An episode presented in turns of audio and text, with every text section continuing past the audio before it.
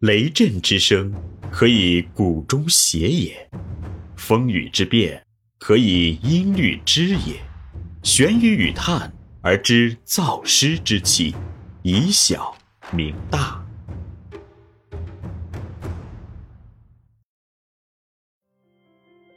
欢迎继续收听玄宇文化独家出品的《幼儿园有效管理》，作者闫水金。第四十六集：幼儿园管理过程与原则五，管理的基本过程五三，管理过程运行的优化。对幼儿园管理过程的基本工作阶段的认识，不等于解决了组织管理过程顺利运行的全部问题。对管理者来说，还应该把握管理过程运行的一般规律与基本特点，尤其要把握园所管理过程的运行特点。只有这样。才能优化组织管理的运行过程。管理过程的运行特点主要表现在以下几个方面：一、管理过程是有目的的双边活动。对人和组织的行为进行管理，就是要使行为逐步趋向目的，使目的得以实现。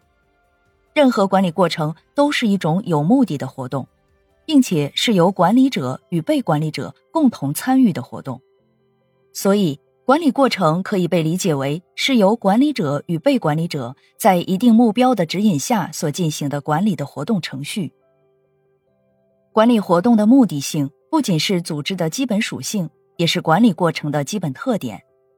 这就要求管理者在管理过程中，首先要有明确的管理目的，要用管理目的来建构管理过程。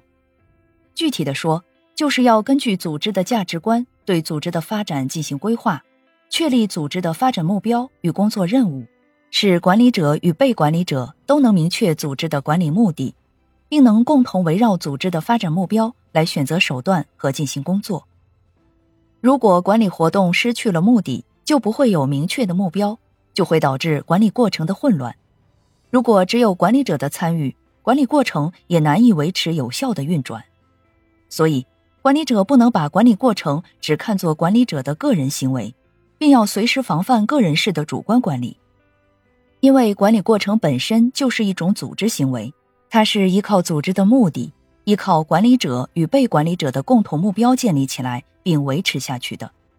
在管理过程中，保持管理者与被管理者双方行动的一致性是十分重要的。因此，作为管理者，在管理的实践工作中，要牢牢树立。管理过程是管理与被管理者的双边活动的管理观念，要学会用管理的目标去引导被管理者积极的参与组织的管理工作，要努力使被管理者能自觉的接纳组织的管理目标，从而形成管理者与被管理者心往一处想、劲儿往一处使的工作局面。只有这样，才能为管理过程的有效运行奠定坚实的基础。二。管理过程是有序的双向活动，在管理过程中实行管理者与被管理者的双边活动，是管理过程有效运行的重要基础。然而，仅仅把管理过程看作管理者与被管理者的双边活动还是不够的，因为管理过程需要的是管理者与被管理者的统一行动，而行动的统一性又需要在管理过程中建立管理者与被管理者的双向反馈机制。沟通管理关系，形成有序的管理关系，确保管理活动的正常运行。所以，管理者应该在已经建立管理者与被管理者双边活动的基础上，使这种双边活动逐步成为有序的双向活动。在管理过程中，只有当双边活动具备了有序的双向的管理特点时，才能实现管理的预期目标。由于管理者缺乏对管理过程的全面认识。总是把管理过程看作管理者单方面的管理行为，把原本是管理者与被管理者统一行动的管理过程看成只是由管理者单方面下指令的管理活动，从而造成管理信息流通的渠道不通畅，管理过程运行的无序性。